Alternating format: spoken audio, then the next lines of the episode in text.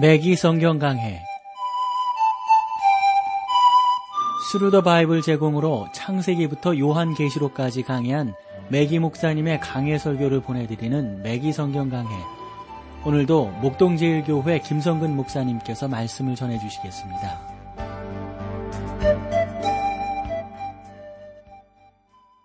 시청자 여러분 안녕하셨습니까? 맥기 성경 강해 자 오늘도 여러분들을 미가서로 모시겠습니다. 어, 우리가 미가서 지난 시간 좀 2장 나누면서 2장은 어, 1장이 민족과 국가에 대한 그런 어떤 지적이라면 2장은 하나님께서 그 민족 가운데 아, 그러니까 개인 가운데 어떻게 하나님의 그 진노가 임하는가 하는 것들을 보여주고 있다라고 말씀드렸어요. 2장 2절 말씀을 보실까요?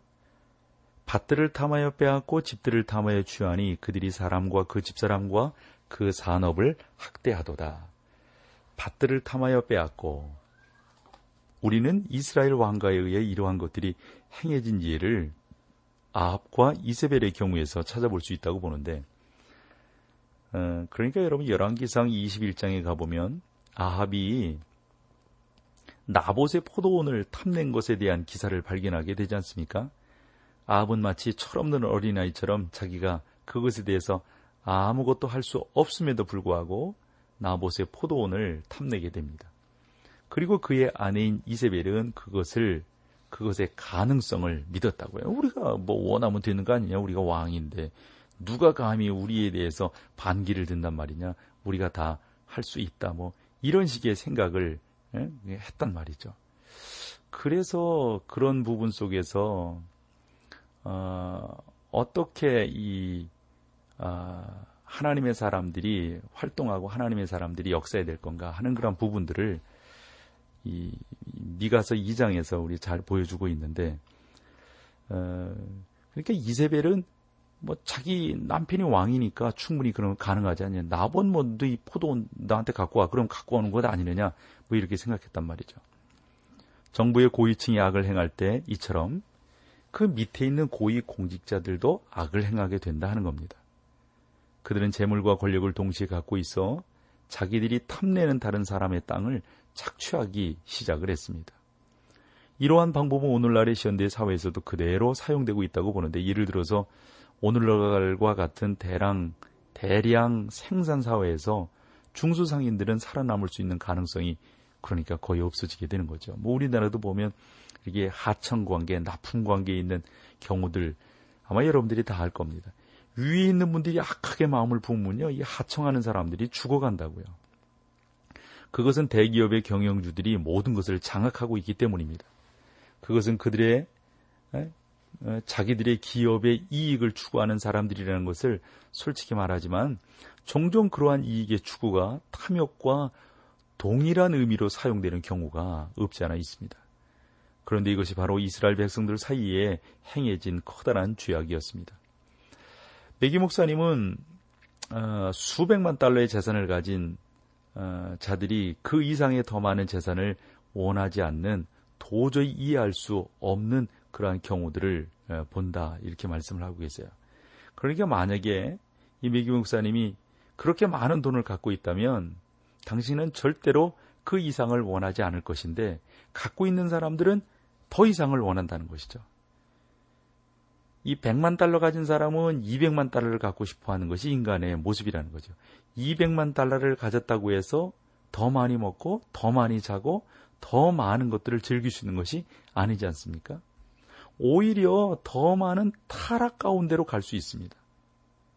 100만 달러만 가지고도 자기가 원하는 것들을 충분히 할 수 있지만 부자가 되기를 원하는 사람들의 욕심은 그 이상 한이 없는 것이죠. 그러므로 빈익빈 부익부라고 하는 말은 굉장히 옳은 표현이고 그러한 사회의 모습으로 우리가 살아가는 이러한 사회들이 옮겨가고 있다고 하는 아픔을 우리는 알게 됩니다.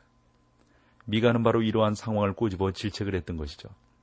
악한 자들은 밭과 집을 틈내 강제로 그것들을 빼앗았다는 사실을 우리는 이 본문에서 주목할 수가 있습니다. 하나님께서는 이스라엘 민족에게 땅의 약속을 주실 뿐만 아니라 그들을 그곳에 정착시키고자 각 지파에게 땅의 일정한 분깃을 나눠주라고 명령을 하셨지 않습니까? 그리고 개인에게는 그가 속한 지파의 특정한 토지를 기업으로 주셨단 말이죠.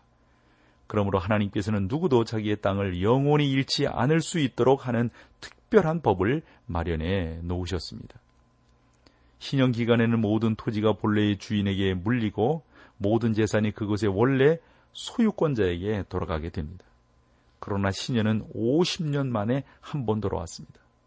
따라서 신년 다음에 토지를 잃을 경우 그것을 되찾기 위해서는 49년을 기다려야 했던 것이죠. 토지를 잃을 자는 그 사이에 기나긴 기간 동안 굶주림에 허덕여야 할 경우가 있었습니다. 하나님께서는 가난한 자를 보호하기 위한 법을 만들었을지라도 부자들은 항상 그것을 교묘하게 이용할 수 있는 방법을 찾아냈습니다. 그래서 우리는 성경 전체에 걸쳐서 하나님께서는 가난한 자의 가난한 자의 편이신 것을 보게 되는데 미국의 아브라함 링컨이 하나님께서는 가난한 사람이 많기 때문에 그들을 더 사랑하실 수밖에 없다고 말한 것처럼 말입니다. 그리고 우리는 주님 예수님께서도 이 땅 위에서 가난하게 사셨다고 하는 것 또한 우리가 의미 있게 받아들여야 할 것입니다. 자, 3절로 가볼까요? 2장 3절입니다. 그러므로 여호와의 말씀에 내가 이 민족에게 재앙 내리기를 계획하리니 너희의 목이 이에서 벗어나지 못할 것이요 또한 교만이 다니지 못할 것이라 이는 재앙의 때임이라 하셨느니라. 이것은 대단히 흥미로운 절입니다. 하나님께서는 침상에 누워 악한 것을 음모한 너희를 내가 심판하리라. 이렇게 분명하게 말씀하고 계십니다. 그리고 이 3절에서는 내가 너희에게 재앙을 내리기를 계획하노라. 이렇게 또 말씀하고 계시다고요. 그렇다면 이것은 무엇을 의미한단 말입니까? 하나님께서는 정말로 악한 것을 행하려 하신단 말인가요? 그렇지 않습니다. 하나님께서는 악행자들을 징벌하려 하셨다면 음, 징벌하려 하시는 것은 사실입니다. 그것은 옳은 것입니다. 하지만 그것을 좋아하는 것은 아니시라고요. 그냥 백성들의 입장에서 사람들의 입장에서 그런 부분들을 표현하고 있을 뿐이시죠. 따라서 그들은 그것을 악한 것이라고 불렀던 것입니다. 오늘날 예수 믿는 사람들조차도 하나님께서 어떤 것을 허락하신 것에 그분을 원망하는 경우가 있는 것을 이렇게 보게 돼요. 그러니까 이렇게 말을 해보면 그들은 하나님께서 악을 행하고 계시다고 말을 하는 거죠. 여러분, 하나님이 어떤 분인데 악을 행하십니까? 하나님께서는 그들보다 앞질러 생각하신다고요. 하나님께서는 그들이 그들의 관점에서 볼 때 악을 행하는 것처럼 보일지 모르지요. 예? 사람들을 멸하고 힘들게 하고 하는 것처럼 보일지 모르지요. 그들이 계속해서 죄를 범할, 범할 경우 하나님께서는 심판을 통해 그들의 죄를 더 이상 막으시기 위한 거란 말이죠. 실제 하나님께서는 이스라엘 백성들을 향해 내가 이 족속에게 재앙 내리기를 계획하나니 너희의 목이 이에서 벗어나지 못할 것임이라 이렇게 말씀하셨잖아요.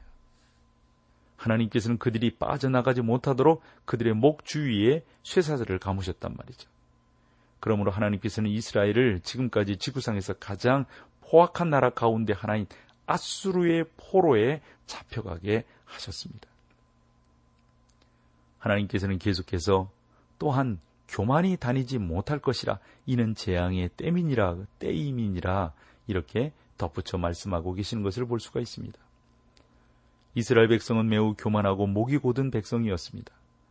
오늘날의 우리나라가 바로 이와 같은 상태가 아닌가 싶습니다. 우리가 한 번 더 생각을 해보고 좀 이제 나라가 좀 잘 살게 되고 어느 정도 가졌다고 해서 교만해지면 안 된단 말이죠. 무시하면 안 된단 말이죠. 이 땅에 들어와 있는 저 약소국가의 그러한 노동자들을 우리가 홀대하면 안 된단 말이죠. 왜 그럴까요? 그것은 우리가 교만하고 목이 곧기를 원치 아니하기 때문에 그렇습니다. 만용을 부리기를 원치 않기 때문에 그렇습니다. 여러분, 이 메기 목사님이 미국에 대해서 나름대로 진단하는 것이 하나 있는데, 미국이 2차 세계대전 이후 전 세계를 장해 세상의 평화를 이룩할 것이라고 하는 어, 나름대로 미국이 이 모든 것들을 다 주관하면 잘 될 것이라고 하는 나름대로 만용을 부렸다 이렇게 메기 목사님이 지적하세요. 그래서 우리는 미국의 달러가 세계의 모든 문제를 해결해 줄 수 있을 것이다. 이렇게 생각했다고 하는 것이죠. 그러나 여러분, 그게 되냔 말이죠. 그렇게 보면 혼란에 빠지는 거예요. 그 결과로 어? 세계 대전들이 일어나게 되었던 거 아닙니까? 2차 세계대전 이후 미국의 외교는 큰 소리만 쳤지 아무것도 이룬 것이 없었다는 겁니다. 그렇다면 이다지도 실적이 부진한 이유는 무엇인가 하는 거죠. 그래서 저는 이런저런 이야기를 들으면서 저는 개인적으로 하나님의 심판이 이미 시작되지 않았는가 하는 생각을 가져봅니다. 예, 맞죠. 하나님의 심판은 시작이 되었습니다. 하나님의 구원도 시작이 되었고요. 저는 우리나라를 무척 사랑하는 애국자입니다. 따라서 나라가 계속해서 하나님을 알지 못하는 부자들의 손아귀에 있고 하나님을 알지 못하는 정치가들의 손아귀에 있다고 하는 것이 얼마나 목사인 제 마음을 통렬하게 아프게 하는지 몰라요. 다시 말씀드리지만 나라를 위한 나라를 우리 대한민국을 위대한 국가로 만드는 것은 통치 방법이 아니라 나사를 나라를 다스리는 자들의 훌륭한 인격에 달려 있다고 하는 사실을 다시 한번 우리가 기억할 수 있기를 바랍니다. 자, 여기서 찬송 함께하고 계속해서 말씀을 나누겠습니다.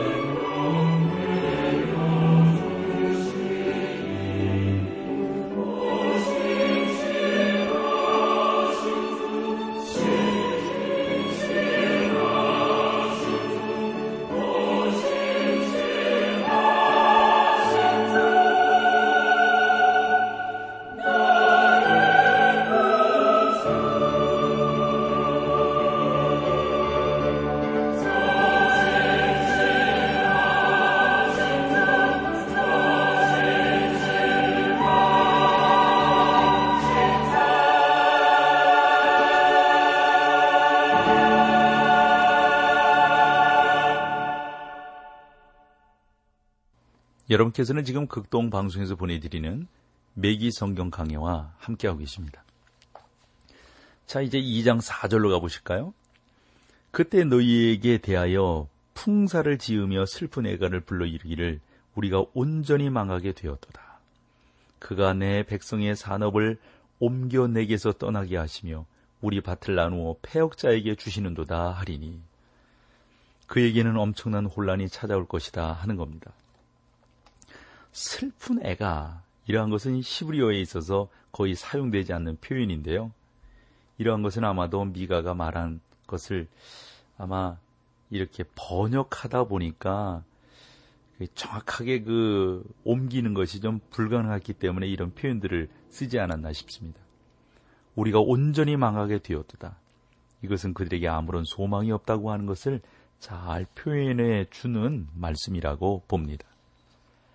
2장 5절로 가볼까요? 그러므로 여호와의 회중에서 제비를 뽑고 줄을 띨 자가 너희 중에 하나도 없으리라. 본절에 대해서는 여러 가지 해석이 있습니다. 아마 이것은 그 땅에서 하나님께 대한 예배가 더 이상 없으리라는 것을 의미하는 것으로 받아들여지게 됩니다. 6절과 7절을 볼까요? 그들이 말하기를 너희는 예언치 말라. 이것은 예언할 것이 아니언을 욕하는 말을 그치지 아니한다 하는도다. 너희 야곱의 족소가 어찌 이르기를 여호와의 신이 편급하시다 하겠느냐? 그의 행위가 이러하시다 하겠느냐? 나의 말이 행위 정직한 자에게 유익되지 아니하냐? 하나님께서는 영적인 예언을 선포하시는 것을 중단하셨습니다. 왜 그러셨을까요? 그것은 백성들이 예언의 귀를 기울이지 않았으므로 더 이상 말씀하실 필요가 없었기 때문입니다. 그의 행위가 이러하시다 하겠느냐? 하나님께서는 백성들에게 당신께서도 그들에게 재앙 내리기를 계획하고 계시다 하는 것을 말씀하신 적이 있습니다. 하지만 백성들이 그것에 대해 악을 행하는 것이라고 말한 것은 그것이 자기들에 대한 심판이었기 때문입니다. 또 보시면 나의 말이 행위 정직한 자에게 유익되지 아니하냐. 그러니까 여기서 미가의 메시지가 어떻게 보면 좀 가혹하지만 하나님의 백성 그것을 받아들이고 그것에 순종하게 될 것이다 하는 것입니다. 미가의 예언은 시편 23편이나 요한복음 14장과 같은 기쁨의 메시지가 아니지만 거기에는 그의 못지않은 하나님의 놀라운 메시지가 담겨져 있습니다. 사실 하나님께서는 그것을 4장이나 5장에 기록하지 않고 2장에 기록하게 하신 것은 우리로 그것을 미리 기억하게 하시기 위해서 그렇게 하신 것이 아닌가 생각을 해보게 되는 거죠. 이제 2장 8절로 가보겠습니다. 근래에 내 백성이 대적같이 일어나서 전쟁을 피하여 평안히 지나가는 자들의 의복 중 겉옷을 벗기며 하나님께서는 이스라엘 자손들이 비록 당신의 백성이지만 그분과 원수되었으며 그것에 대한 한 가지 증거로 그들이 가난한 자들을 대하는 방법이 어떠한가 하는 것을 지금 말씀하고 계세요. 하나님께서는 항상 가난한 자들에 대해서 공의를 강조하셨거든요. 그들을 보호해 줄 것을 강조하셨거든요. 그런데 그런데 하나님께서는 그들에 대해 전쟁을 피하여 평안히 지나가는 자들의 의복 중 겉옷을 벗기며라고 하는 말씀을 통해서 당시 사람들이 얼마나 그릇된 생활을 하고 있었는가를 책망하고 지적하고 계신 겁니다. 그 당시 옷은 잠잘 때 덮어 쓰는 용도로 사용되었습니다. 다시 말하면 그들은 사람의 잠자리를 빼앗은 것과 다름이 없었던 겁니다. 이것은 그 당시 가난한 자들에 대한 부자들의 착취가 얼마나 심했는가를 잘 보여주고 있는 말씀이라고 봅니다. 2장 9절로 가보세요.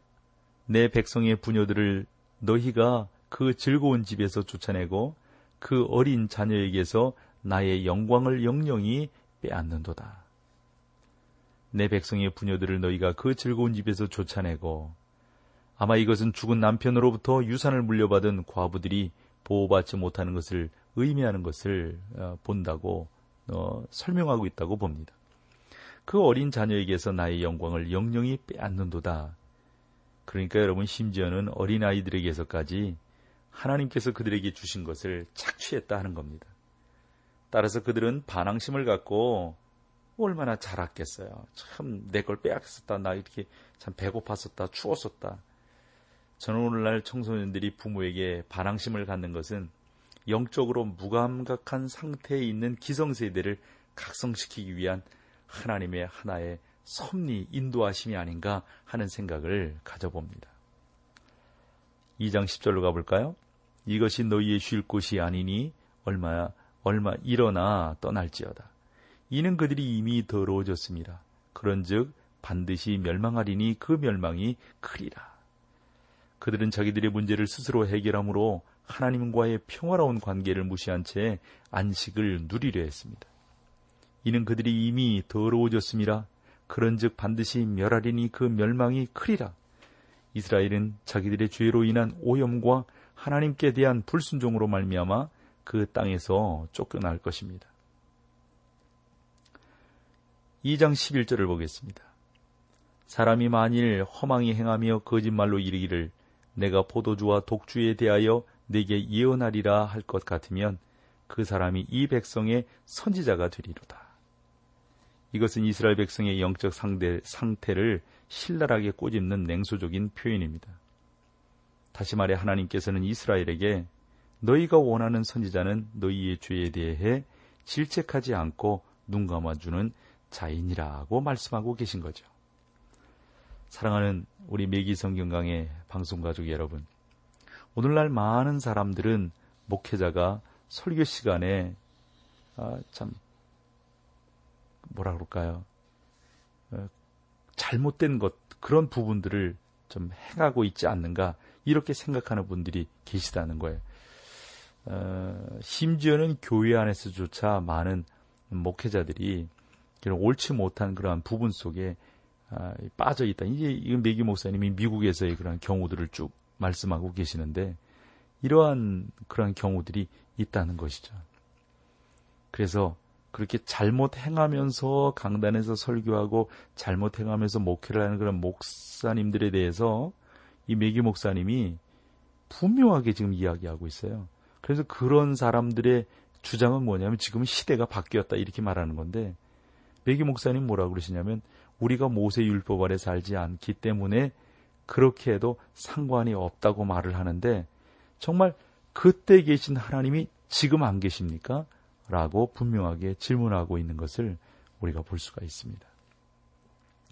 우리가 하나님의 은혜 가운데 살고 있는 것은 사실입니다. 그러나 한 가지 반드시 기억해야 할 것이 있습니다. 그것은 하나님을 사랑하는 자는 그분의 계명을 지키며 하나님께서 하지 말라고 명령하신 것은 하지 않는 것이 진정한 하나님의 백성들의 삶의 자세지 그런 것들을 행하면 옳지 못하지 않는가. 이것이 메기 목사님이 이 2장을 강의하시면서 강조하는 겁니다. 미가 시대도 마찬가지였다고 봅니다. 미가 시대의 거짓 선지자들은 백성들의 죄를 질타하지 않았어요. 그들은 백성이 듣기 좋아하는 말만 했고 인기에 영합하는 예언자들이었지 백성들이 듣기 싫어하는 말은 하지 않았단 말이죠. 이런 면에서 하나님의 사람들은 하나님의 사람들답게 살아야 되는 것이죠. 사랑하는 여러분, 저와 여러분들이 하나님 앞에서 어떻게 살아야 되겠습니까? 어떻게 하나님을 섬기고 어떻게 하나님을 경외해야 되겠습니까? 하나님의 사람으로서 하나님의 명령을 지키는 것, 하나님의 인도하심을 사모하며 나가는 것, 이것이 무엇보다 중요한 하나님의 인도하심의 법칙인 것을 깨닫고 그 말씀을 그대로 쫓아 살아가는 저와 여러분들, 우리 매기성경 강의 청자 여러분들이 다 되시기를 간절히 소망합니다. 자, 오늘 여기까지 하죠. 다음 시간에 뵙도록 하겠습니다. 고맙습니다. 맥기 성경 강해 지금까지 Thru the Bible 제공으로 창세기부터 요한계시록까지 강해한 맥기 목사님의 강해 설교를 목동제일교회 김성근 목사님께서 전해주셨습니다. 이 시간 방송 들으시고 청취 소감을 보내주신 분께는 나침반 출판사에서 신앙서적을 보내드립니다. 청취 소감을 남겨주실 분들은 극동방송 홈페이지 매기 성경 강해로 들어오셔서 사연을 남겨주시거나 문자로 참여하실 분들은 한 통에 50원의 유료 문자 샵 1069, 샵 1069번으로 보내주시기 바랍니다. 매기 성경 강해 오늘 순서를 마칩니다.